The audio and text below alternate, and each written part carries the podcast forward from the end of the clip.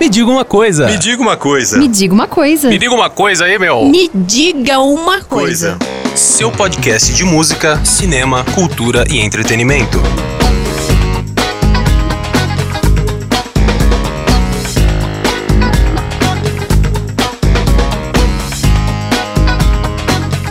Estamos começando mais um Diga uma Coisa, o seu podcast de cultura, entretenimento e também variedades.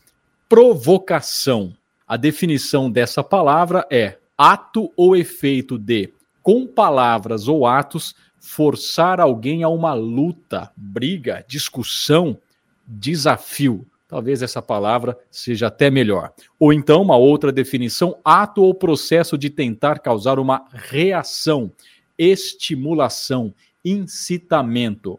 Enquanto provocação tem essa definição, o ato de provocar é mostrado no dicionário com duas definições possíveis: forçar alguém a responder a um desafio, ou seja, desafiar, ou dizer desaforos a, insultar.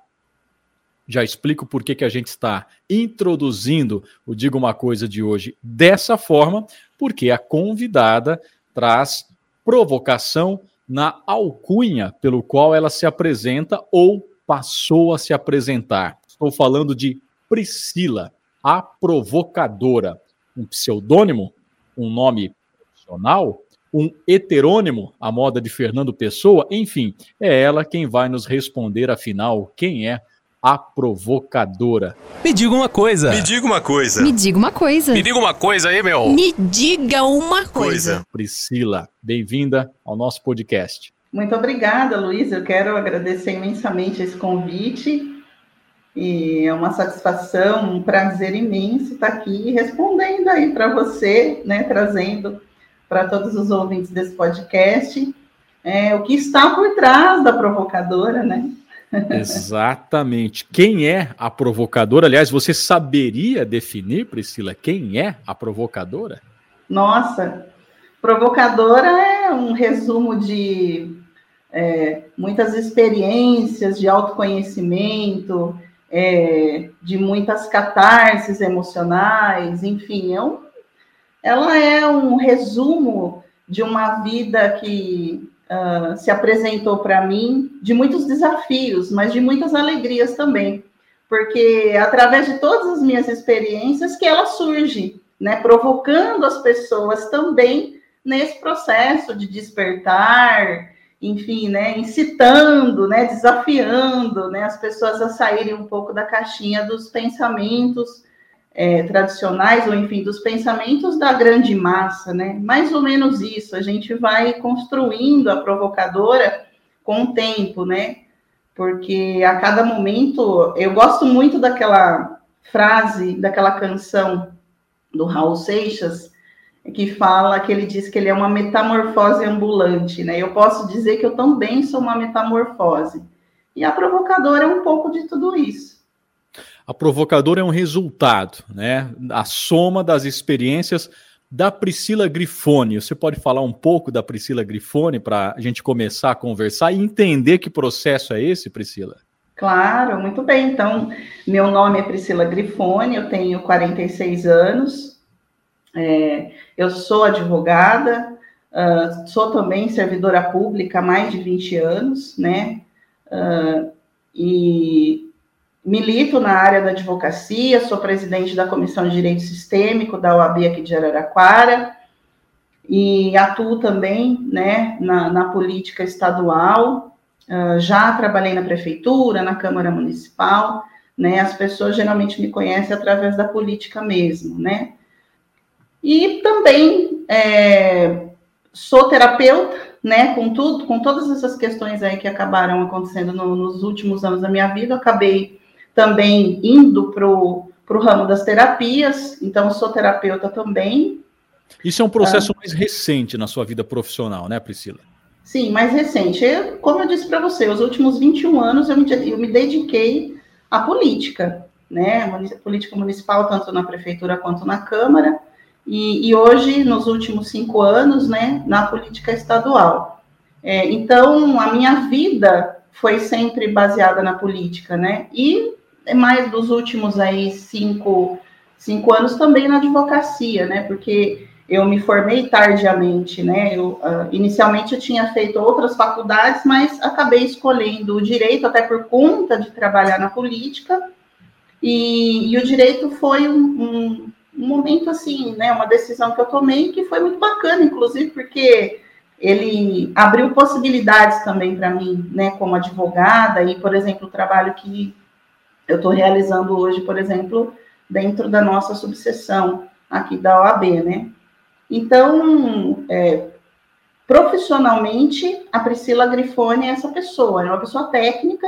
Eu também gosto de política, mas sempre atuei mais na área técnica dentro da política. Agora, você falou que passou por outras formações também. Isso é super interessante, porque é, trocar rumos profissionais não é uma coisa tão simples, não é uma decisão fácil, né? Porque quando você faz, por exemplo, uma formação superior, Ali você tem expectativas suas, criadas muitas vezes lá atrás, expectativas familiares, caminhos profissionais percorridos ou almejados, e de repente seguir isso, você tem que movimentar todas essas coisas e um pouco mais, né? Pois é. É minha primeira formação, ela, eu comecei a fazer a faculdade de estatística. Estatística. Lá, é, lá na Universidade Federal do Paraná, né? Então eu fui para lá aos 20 anos, morei em Curitiba três anos e comecei a cursar lá, né? Uh, estatística na Universidade Federal, foi uma experiência fantástica, né? Primeiro, com 20 anos, morando sozinha, né? Com os desafios aí da vida, né? De, de se morar sozinha e arcar com as próprias despesas, porque meus pais, no momento, eles não tinham condições, né?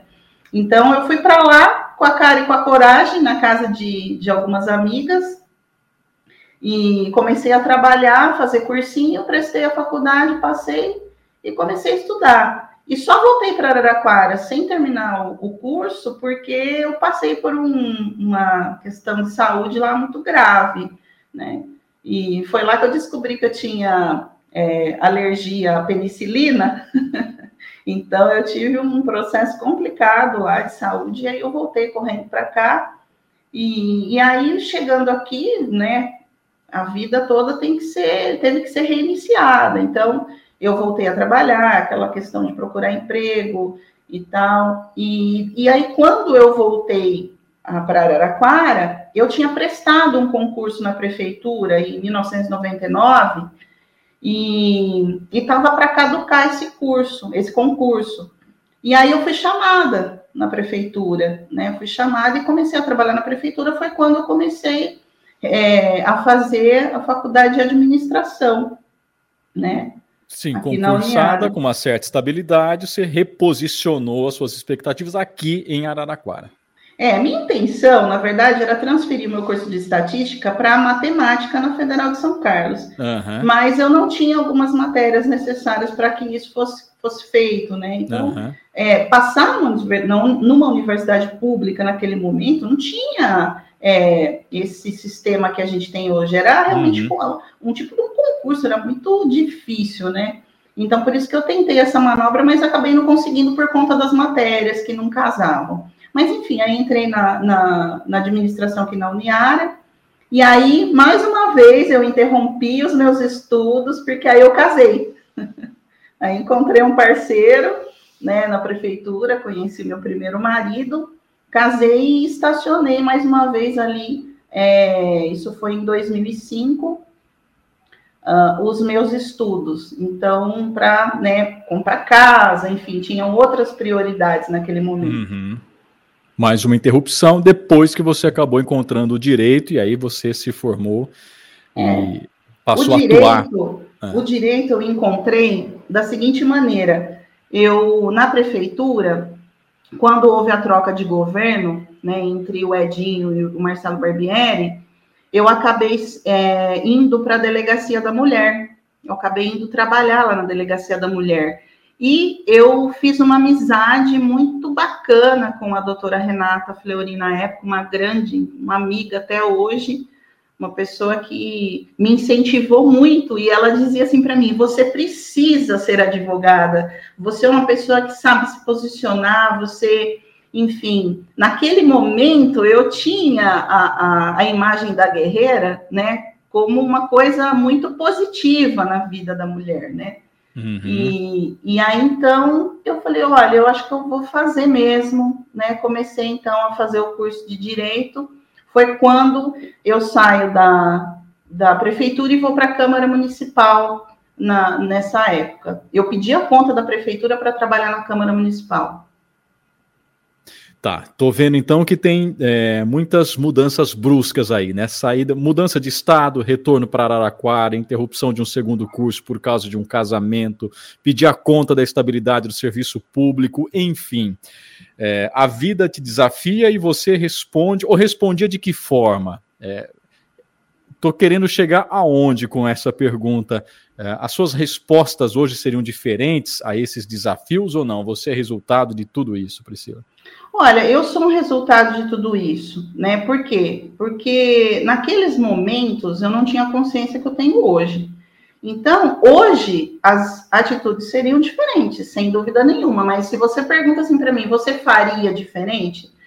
Como eu estava com uma consciência diferente, né? Hoje eu faria tudo diferente, mas naquele momento era o que eu precisava fazer para ter a consciência que eu fui criando ao longo do tempo, né? uhum. Porque é aquela questão, é com os erros, né? Que eu não considero erros na vida, eu considero apenas interpretações, né? Da, da, das situações. Então, é com as situações que a gente vai aprendendo a viver. Uhum. E aí nasce a provocadora. Em que contextos? Mais desafios? enfim, reflexões, como é que nasce essa ideia, né? Porque você é, me parece que está se reposicionando a partir de convenções que você carregou uma vida inteira. Sem dúvida nenhuma, por mais de 40 anos, né? Eu digo que foi até ontem que eu carreguei os posicionamentos é, que para mim uh, foram mudando nesse, vou colocar nesse último ano, né? Uhum. Então, o que, que aconteceu para surgir a provocadora? É, bom, eu estava, eu passei o meu primeiro casamento, eu fiquei 14 anos casada, foi um casamento muito bom, mas enfim, ele se estacionou e eu acabei me envolvendo, né, me casando novamente com uma outra pessoa. É, enquanto isso, minha vida profissional, ela ia se adaptando, saí novamente da Câmara, fui para voltei para a prefeitura, né, lá como coordenadora e tudo mais, e e esse casamento me deu muito trabalho, né? Porque eu estava acostumada com uma rotina tranquila, uma vida muito tranquila. E, e aí esse segundo casamento ele me trouxe muitos desafios, né? Então foi aí que eu comecei a ter acesso, Luiz, ao meu inconsciente. Porque as pessoas, a maior parte das pessoas não tem noção de que são apenas um resultado de 5% do que ela é na verdade. Tudo que a gente faz hoje, né, a maior parte das pessoas representam, essas atitudes representam 5% do que são, né, que ela acha que se conhece, que a gente chama de consciente. Quando você começa a, a, a entrar em alguns desafios da vida que você fala assim, um determinado dia eu parei, na frente da Câmara Municipal, eu comecei a chorar. Falei assim para uma amiga: eu não sei o que está acontecendo comigo, porque eu sempre fui uma pessoa tão boa, por que, que tantas coisas ruins estão acontecendo comigo, né? Porque era crise no casamento, era crise profissional, né? Enfim, é, crise financeira. E aí foi quando eu comecei, naquele momento, ainda não tinha ideia da provocadora, mas eu comecei a provocar em mim. Não, eu quero saber o porquê que eu estou passando por isso. E aí eu comecei a, a, a procurar respostas na religião, na espiritualidade, procurar respostas no Google. Eu fui googando tudo, Luiz. Eu fui procurando porque que né, a gente estava passando por, por que, que eu estava passando por aquelas dificuldades. Encontrei várias respostas. E todas essas respostas chegavam a um denominador comum, que era o autoconhecimento. Eu não sabia nada sobre mim. Eu não sabia de fato quem eu era, né? A minha essência. E aí eu tive que começar a mergulhar no meu autoconhecimento, no meu inconsciente. O inconsciente ele é estudado por psicanalistas, por analistas, né, psicólogos analistas, que são junguianos, os, os freudianos, enfim, por várias vertentes, né? do autoconhecimento e, e da psicologia, da psiquiatria, é, e, e, outras vertentes que talvez eu não saiba aqui denominar. Mas naquele momento eu não sabia. Então eu provoquei em mim, né, essa vontade de descobrir o porquê que eu estava passando por determinadas situações. E aí fui é, mergulhando nesse inconsciente, eu fui descobrir, né, uh, questões familiares, né, problemas que meus pais tiveram, que eu estava reproduzindo algumas coisas ali. São várias questões, né? Então, a gente tem dentro de nós impresso é, tudo aquilo que os nossos antepassados passaram. E a gente vai acabar, vai acabar reproduzindo isso na nossa vida, e às vezes a gente nem sabe por quê, então, por exemplo, me deparei com traumas que eu tive na barriga da minha mãe, enquanto ela estava grávida, né? Então, são várias coisas. Cada... essas respostas você encontrou onde exatamente? Na espiritualidade, na ciência, na psicanálise, por exemplo, ou uma autorreflexão, um pouco em cada, em cada canto, se aproveitando o máximo possível de cada coisa? Pois é, essa é uma excelente pergunta. A religião, a princípio, não me mostrou nada, né? Porque as religiões hoje, com respeito a todas elas, é, elas tratam a situação. Eu falo que assim, a, a, religião ela traz a questão do mito salvador, né? Que as respostas estão sempre fora, né? Que Deus está fora de você, que uma figura salvadora, um Jesus ou um Buda, enfim, está tudo fora de você. Quando na verdade, na verdade o budismo ele é um pouco mais diferente, né?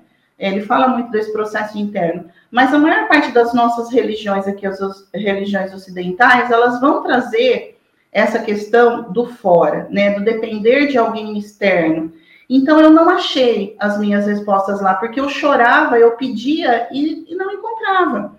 Aí o que aconteceu? É, um determinado momento, eu, né, uma amiga de trabalho, ela me convidou para ir num ritual xamânico. Eu falei, quer saber? Eu vou, eu vou, né? Já fui em tanto lugar, eu vou também. E, e, eu fui lá, não procurei nem saber. Ela falou que tomava um chá lá, né, para a gente alterar o nosso estado de consciência. E eu fui no ritual xamânico, tomei o chá e fiquei maravilhada, maravilhada. É, isso foi há exatos quatro anos atrás, foi em, em maio de, de 2019 né? Então, eu tomei o chá e comecei a ver coisas dentro de mim, já, naquele momento já comecei a acessar informações que hoje eu entendo que são de vidas de dimensões é, é, paralelas a essa, né? Que eu não falo de vidas passadas, porque isso também é uma questão de tempo, e tempo não existe, mas, enfim.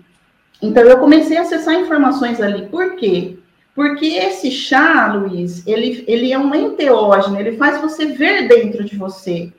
Então, eu tive acesso às informações de quando eu estava na barriga da minha mãe, eu tive acesso a, a, a, informações da minha infância que eu já não me lembrava mais, que a gente tem esse processo de, por exemplo, não lembrar de algumas coisas da infância, justamente porque o nosso mecanismo de, individuação, que é o ego, ele não, ele, ele recebe tudo, mas ele só passa para você aquilo que importa, né? Ele não vai ficar acumulando aquilo para você lembrar a todo momento. Então eu já tinha me esquecido, já era uma coisa ali guardada, mas não é porque eu tinha esquecido conscientemente que ele não existia, né? Então, por exemplo, só para você ter uma ideia, uma criança que ela, um bebê que fica sozinho no berço, ela começa a chorar e a mãe não atende logo a, a, ao choro dela, ela vai ter um trauma de abandono.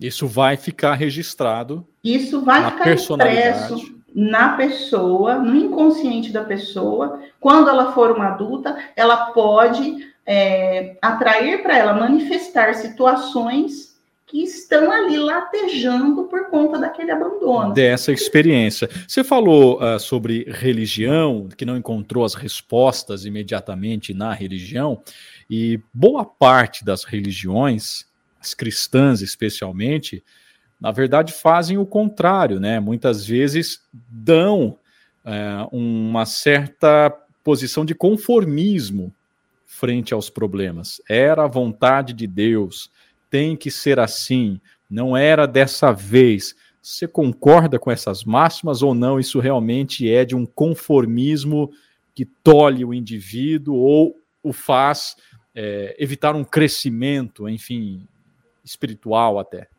Sim, Luiz. Olha, eu. Uh, os meus amigos, eles. Por isso que acabou se tornando. A Priscila acabou se tornando a provocadora, né? Isso, chegamos porque... agora nas provocações. pois é. Justamente por conta disso. Porque dentro desse meio xamânico, nós temos lá é, pessoas de várias vertentes religiosas, né? uhum. né? Cristãos, é, não cristãos, enfim. E, e, e, eu trago muito, sempre trouxe, depois né, de de tanta descoberta essas questões. É, não existe essa questão de era para ser assim. É assim. Uh, quando eu, eu fico nessa reflexão, por que, que eu estava passando por aquilo, eu acabei descobrindo o que estava acontecendo. Nós, aqui, a gente tem é, uma missão, um propósito e, e, e, um objetivo de prosperar, de ser feliz, de desenvolver a nossa essência, um trabalho, né, é, de, uh, de servir a sociedade, de servir a coletividade. Isso tem que ser bom, isso tem que ser maravilhoso, porque um criador, né, é, eu não, não gosto de conceitos de Deus ou de um criador persona. Eu, porque para mim o universo ele é uma consciência, então ele se manifestou, né, como consciência e, e, e, na matéria também. Então o que acontece? Essa consciência que a maioria chama de Deus, é, ele não colocou a gente aqui para sofrer, né? Então não tem essa de você vir aqui para pagar um karma, de você vir aqui para sofrer, porque a realidade, a, a Terra é um, é um lugar de, é, como que eles dizem, tem os, os espíritas falam muito isso. De expiação? De, é, provas, expiações. Não existe isso, né? Mas a religião, Luiz, ela tem um grande objetivo, que é o objetivo que o sistema criou para ela. O sistema de funcionamento, que a gente chama de matrix, né? Que muitos falam aí que é a matrix, né? O que, é a matrix? A matrix é um programa. Então, qual que é o programa do sistema? É a dominação pelo medo, né? O medo é, é, é você para você para te escravizar. Porque se você desenvolver o seu poder, você vai. A gente só para fazer para as pessoas poderem entender o que eu estou dizendo, Vamos pensar naquela pirâmide que eles falam pirâmide de Maslow, né? A gente tem a base da pirâmide, que são as pessoas ali que estão trabalhando para sobreviver, né? A segunda, o segundo degrau dessa pirâmide fala sobre as pessoas que é, precisam manter outras necessidades que não mais as básicas, mas, mas, por exemplo, as necessidades de relações. Então, são as relações sociais. Terceiro degrau da pirâmide, o poder, as pessoas que estão lutando pelo poder. Nesse, nesse terceiro grau, a gente coloca, inclusive, quem está na política, a maior parte das pessoas. Acima do degrau do poder, vem o degrau do autoconhecimento, da questão religiosa, da transcendental, né? Acima desses degraus. Então, o que, que acontece? As pessoas que estão no terceiro degrau, que envolve aqueles que dominam o sistema, o, o planeta, enfim, eles não querem que a base da pirâmide ascenda, porque senão eles não têm como dominar, eles não têm como fazer você é, gerar uma dívida no banco, enfim. Então, a religião é um aparato desse sistema de poder pelo medo. Então, eles vão manter as pessoas lá como miseráveis. Nossa, eu não sou digna de Deus. E não tem nada disso.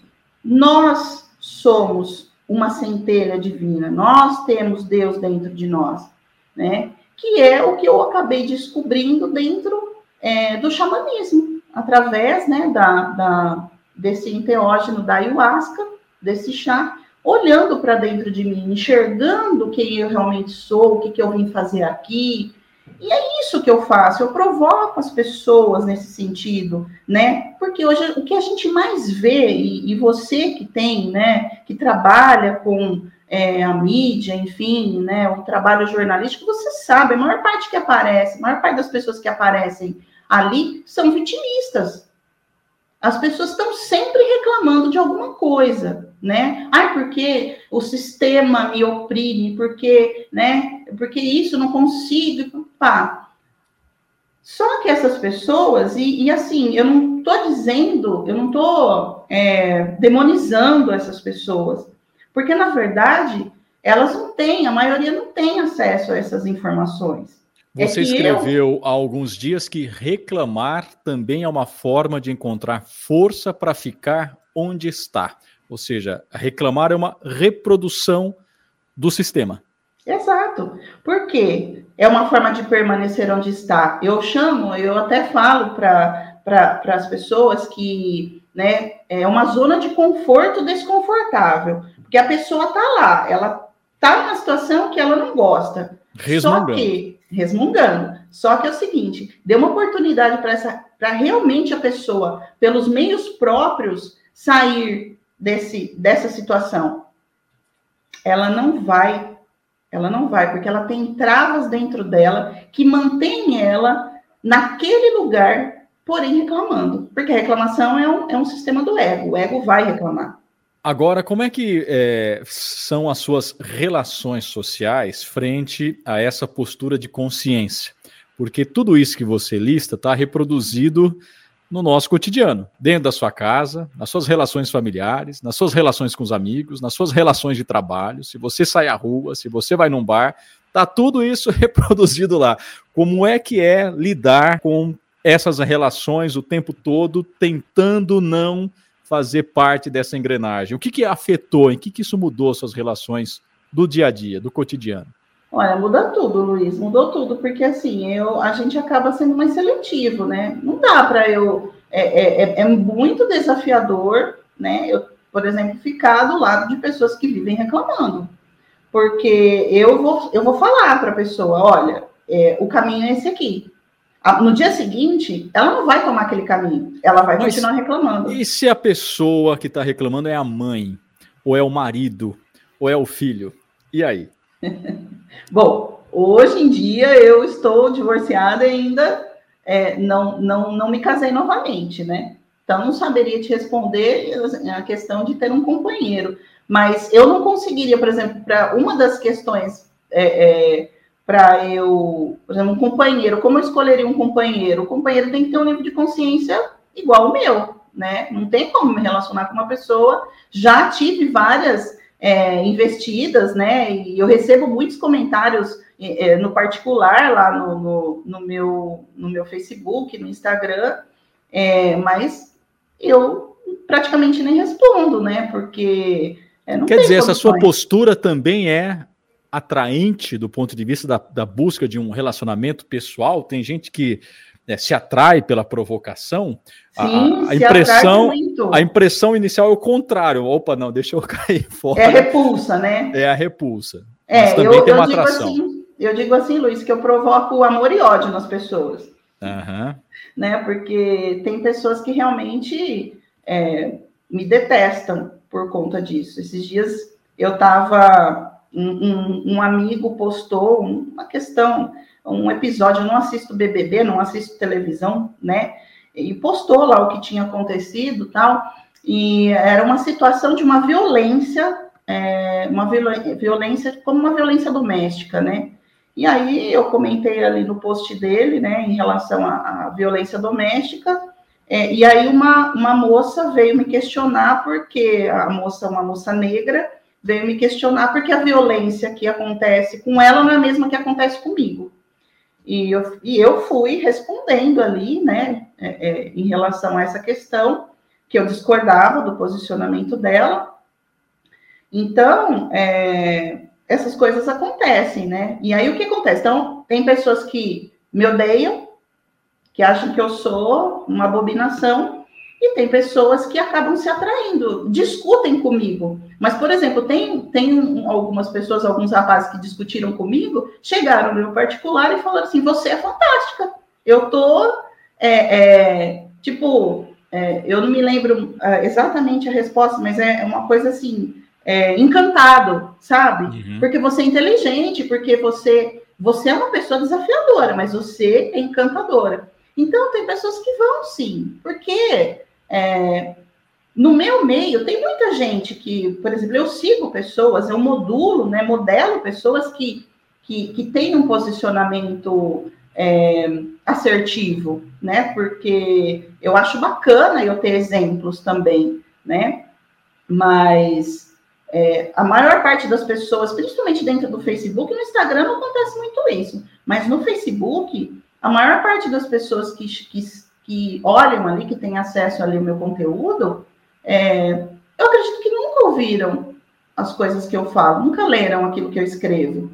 Então é é um misto, né, que eu, que Agora, eu provoco. A gente vive um momento de polarização política, ideológica, em que é, esses comportamentos pautam todos os demais, digamos assim. Um debate muito acirrado e com pouca capacidade de diálogo entre essas partes.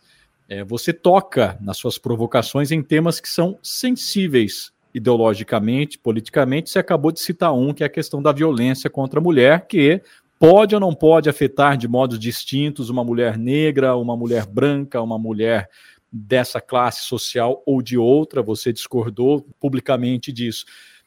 Isso também contraria, talvez, boa parte das suas crenças e da sua ação política ao longo da sua vida. Você já disse aqui que sempre trafegou aí na política, né? E eu penso que ali é um território mais de enfrentamento. Como é que tem sido esse enfrentamento político, essa desconstrução? Você está sendo chamada de reacionária, a Priscila endireitou, ficou conservadora, careta. Como é que tem sido isso?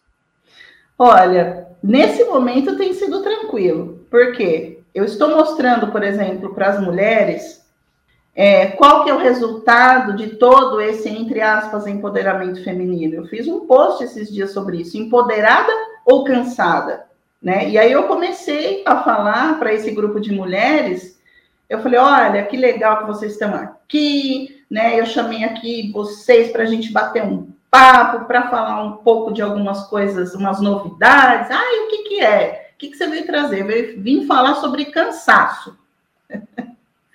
Então, é, todo esse movimento, assim, eu procuro trazer, Luiz, é, de uma maneira leve, porque essa é a minha proposta. Eu não, eu procuro não trazer uma fala agressiva, não trazer tudo aquilo que eu vivi nos últimos 40 anos, né? Esse, vou falar dos 20 que eu vivi na política, né? Uhum. Que eu uhum. aprendi a, a ser dessa maneira. Né? Você não adota os discursos que já estão prontos. Não, é hoje não, né? Hoje, hoje não. não. hoje não. Eu Você adotei. Já adotou bastante. A hora Muito. que as mulheres tirarem a luta da fala, a vida vai ficar mais leve. Foi uma das suas provocações. De quais lutas você está se referindo aqui?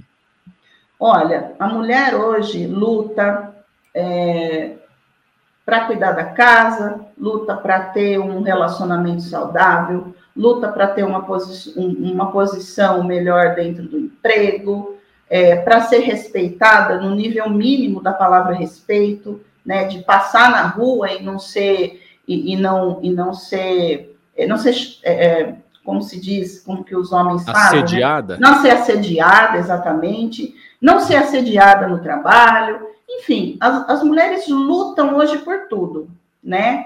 É, e aí, o que, que acontece com esse movimento? Tudo isso despolarizou a mulher também, porque eu parto do princípio, no começo você perguntou sobre religião, ciência, eu misturo um pouco de tudo. Uhum. Né? Então, se a gente for trabalhar na questão da ciência, né, como que a formação, as leis universais, né, uma das leis universais é dessas polaridades, né, masculino e feminino, gênero masculino e feminino.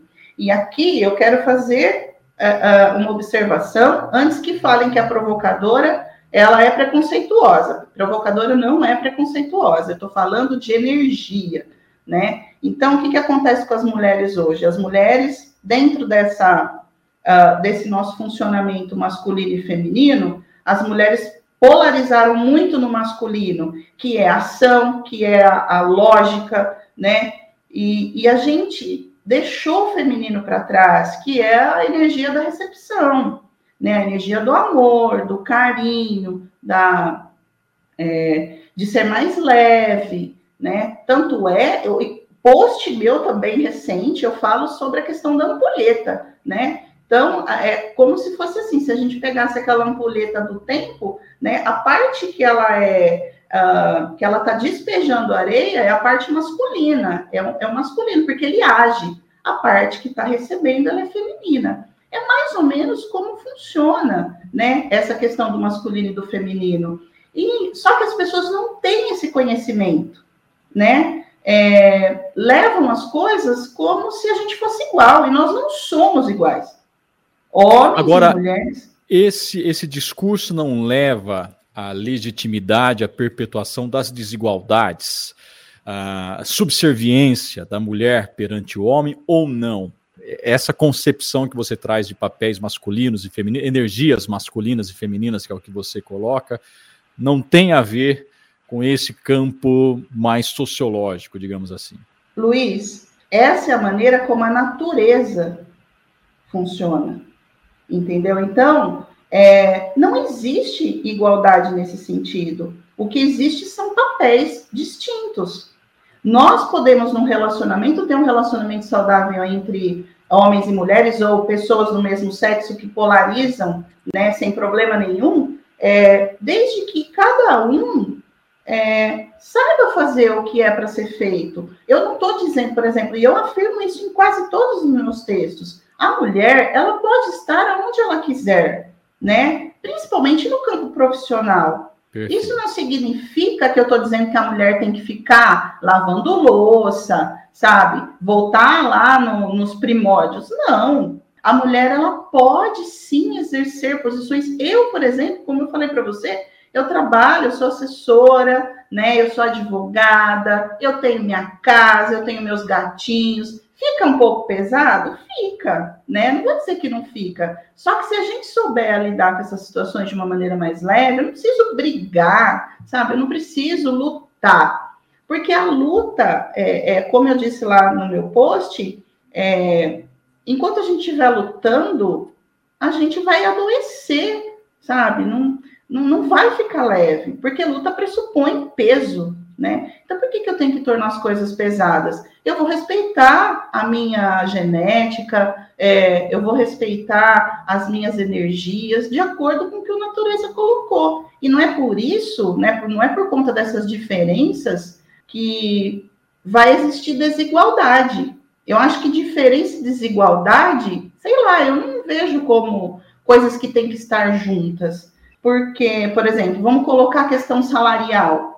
Eu não vejo por que homens e mulheres fazendo as mesmas tarefas tenham que ganhar diferente. Não vejo. Porém, é o seguinte: a mulher tem que ter consciência. Se ela quer ser CEO de uma empresa, né? Se ela quer estar, ela vai pagar um preço por isso, principalmente se a mulher tem uma família. Então, a gente tem que ter consciência. O meu trabalho é de empoderamento pessoal.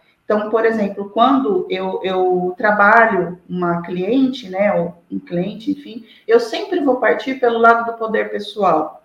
E o que acontece com o movimento feminista é que ele tira esse poder de nós, né? Por quê? Porque eu tô sempre no papel de vítima.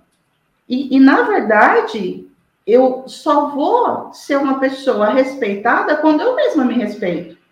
O ano passado eu fiz uma palestra, eu dei uma pequena palestra né, no encontro das advogadas no dia 8 de março, lá na OAB, e eu disse assim: é, vocês gostam de menstruar?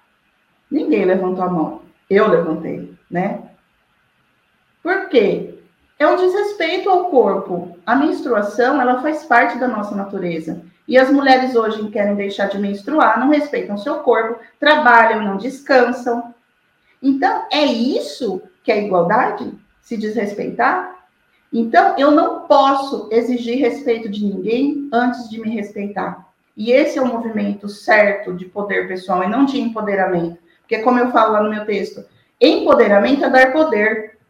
E assim, eu já me sinto uma mulher poderosa, eu me sinto, eu tenho poder pessoal, eu sei do meu magnetismo, do meu brilho, e eu vou usar o quê? Falando, né? No meu caso, a minha personalidade é essa é de falar, é oralidade, né? Então eu vou falar aquilo que eu sinto dentro de mim, né? E, e, cada um vai exercer o seu poder pessoal de uma maneira, né? Você também é um comunicador, seu poder pessoal está dentro da comunicação, né? Então, é, é, mais ou menos isso, Luiz, sabe, que eu vejo é, em relação a esse movimento. Perfeito. Eu vou trazer mais duas provocações que você fez, na verdade, três. Nosso tempo está estourando, vamos tentar sintetizar é, para não perder o gancho dessas provocações. Por exemplo, filhos tem muito a ver com essa, essa reflexão que você acabou de fazer, né? Filhos nunca devem ser prioridade de um pai. A prioridade de um homem é sua esposa, seu complemento feminino. Priscila, nós estamos num país com milhões de crianças sem o nome do pai na certidão de nascimento. Dizer que filho não deve ser prioridade de um pai nesse contexto não pode ser perigoso, provocadora? Luiz, então eu vou dizer para você o seguinte: um filho sem estrutura familiar, ele vai ser uma criança desestruturada, vai ser um adulto desestruturado. Se eu digo para você que eu tive imensas catarses, imensos processos é, é difíceis. Eu, eu, eu passei por violência doméstica, né? Eu passei por. Eu achei que fosse morrer em determinados momentos da minha vida. É, foi por quê? Porque a base minha, da minha família, era desestruturada. Eu tive um pai alcoólatra, né? Então, meus pais se separavam, voltavam. É, é, é enfim, teve N coisas que aconteceu na minha base. Então, por que, que eu falo que os filhos nunca devem ser prioridade dentro ali em comparação com o pai e a mãe, com a família. Porque se o homem e uma mulher não se priorizam, se eles não não estão ali em conjunto para dar sustentação da família, quem vai sofrer são os filhos. O problema da minha postagem foi a interpretação. Esse, uhum. esse foi um post que deu mais comentários, né, dentro aí do, do meu Face. Por quê? Porque as pessoas acharam que eu escrevi que criança tem que ser negligenciada. Que eu nunca iria falar uma questão dessa. Um dos pilares da minha política hoje é justamente a proteção da criança. A questão é dentro do ambiente familiar, o marido tem que sim priorizar a sua mulher para que os filhos tenham o exemplo de uma família forte, de um marido que é protetor, que é provedor, Poxa, eu sou advogada de família. Inclusive, eu estou num processo, né, dos vários, eu tenho um processo que eu falo exatamente isso para o juiz. Para mim, um pai, ele tem que ser PPP, parceiro, provedor e protetor, né? Então, essa é a, a, a, o que a provocadora vive, né? Aquilo que eu acredito ser o melhor o bom, o belo e o verdadeiro, que é realmente fazer uma família ter estrutura. O problema foi a interpretação, né? Que as crianças, sim, é depois do pai e da mãe, né? A atenção é das crianças. Colocar nome de casal em perfil revela a fragilidade da relação e a falta de identidade própria. Para mim, sempre pareceu uma falta de confiança e uma falta de respeito a uma certa individualidade, né? Cada um com seu perfil confiando mutuamente, né? Mas então vou repetir aqui: colocar nome de casal em perfil revela, revela a fragilidade da relação e a falta de identidade própria. É isso? Sem dúvida alguma. No meu conceito, é... e eu conheço muitos, muitos casais que colocam, às vezes, mais a pedido da mulher do que a pedido do homem, nos casos que eu conheço. A mulher é mais Porque... insegura? Para mim, sim, mulher é mais insegura, né? É, e, e, o que, que acontece? É a falta de poder pessoal. Porque uma pessoa que tem segurança, tem confiança em si mesma, ela vai ter confiança no outro. É, é aquilo que eu falei. O mundo externo, ele vai refletir aquilo que nós temos dentro de nós. Então, se você não tem confiança no seu parceiro, é porque você não tem autoconfiança, né? Então, colocar, salvo os casos, por exemplo, eu tenho pessoas que eu sigo que eles têm um trabalho junto, né? Então, é, ambos são coach. Aí a empresa é baseada na figura dos dois. Ok. Agora, um perfil pessoal, né? É, é individual, é a você, né? Agora, eu acho que perde, sabe? A pessoa perde poder, a pessoa mistura as coisas, né? É, um, um, relacionamento é legal, as duas pessoas, né, ali se tornam praticamente uma, tudo. Mas na rede social eu acho que é exagerado e eu acho que realmente é uma falta de identidade da pessoa, né? Uma falta de confiança, falta de identidade é, em relação a o eu em relação ao outro. Isso é um passo para um relacionamento fracassado, quando falta essa confiança no eu, né? É porque ele reflete essa desconfiança, né? O casamento então, assim, é uma eu... instituição falida? Não, de forma Não. alguma. Eu sou defensora do casamento. Eu acho o casamento maravilhoso. Vou casar quantas vezes é, eu tiver coragem, assim, não vou dizer coragem. Ainda tem coragem? Mulher, pare de procurar parceiro na balada. Vá a bons açougues conhecer compradores de picanha. Explica isso pra gente, porque comprador ah, de picanha, picanha hoje ganhou até uma conotação política, Priscila. É verdade, não, mas aí não tem conotação política, não.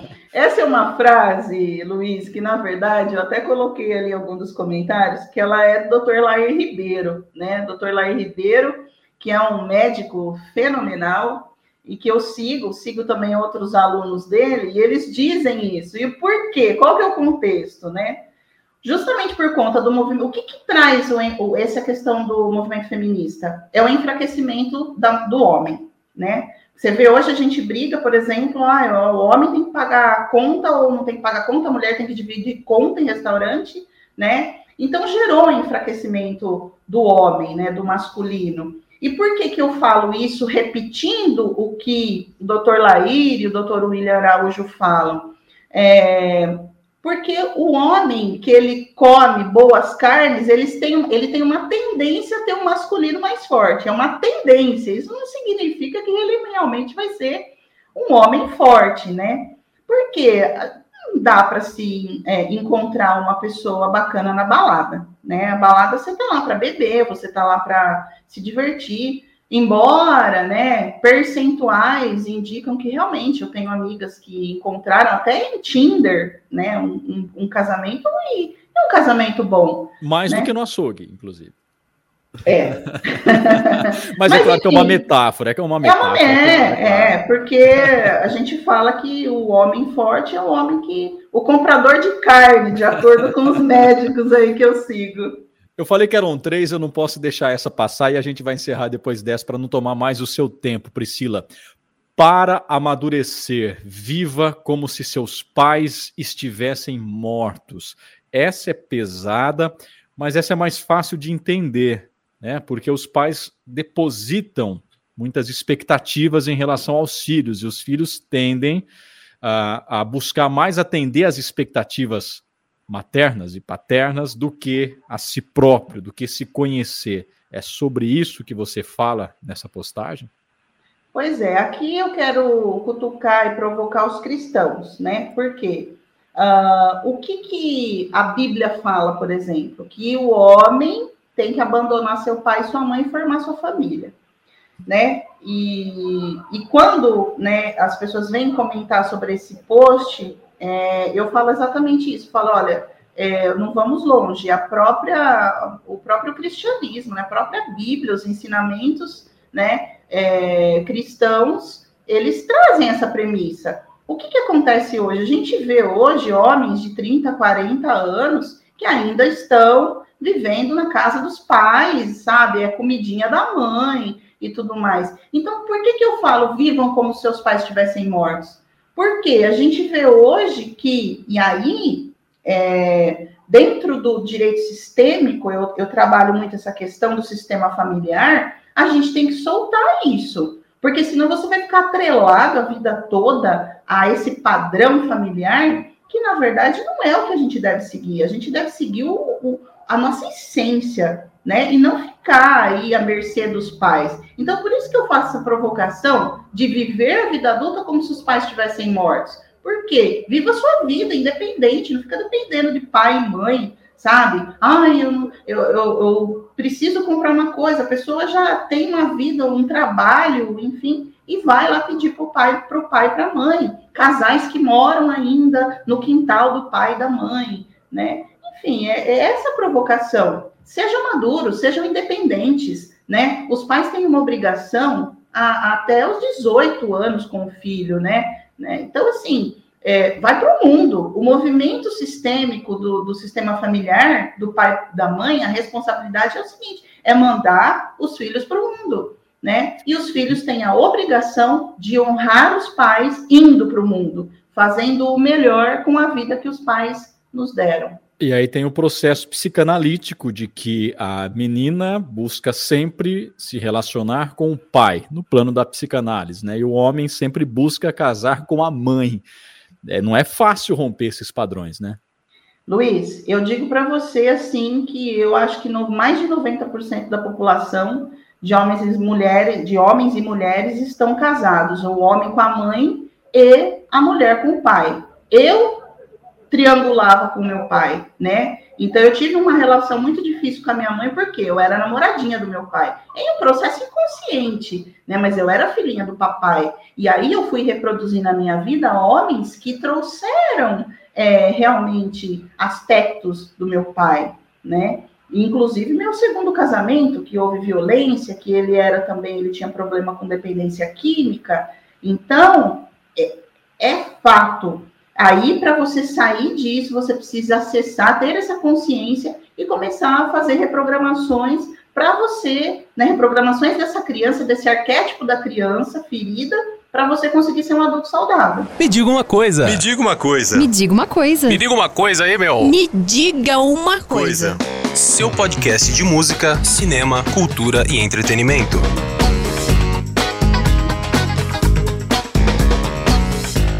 Priscila a Provocadora ou Priscila Grifone, muito obrigado por esse papo provocativo, reflexivo.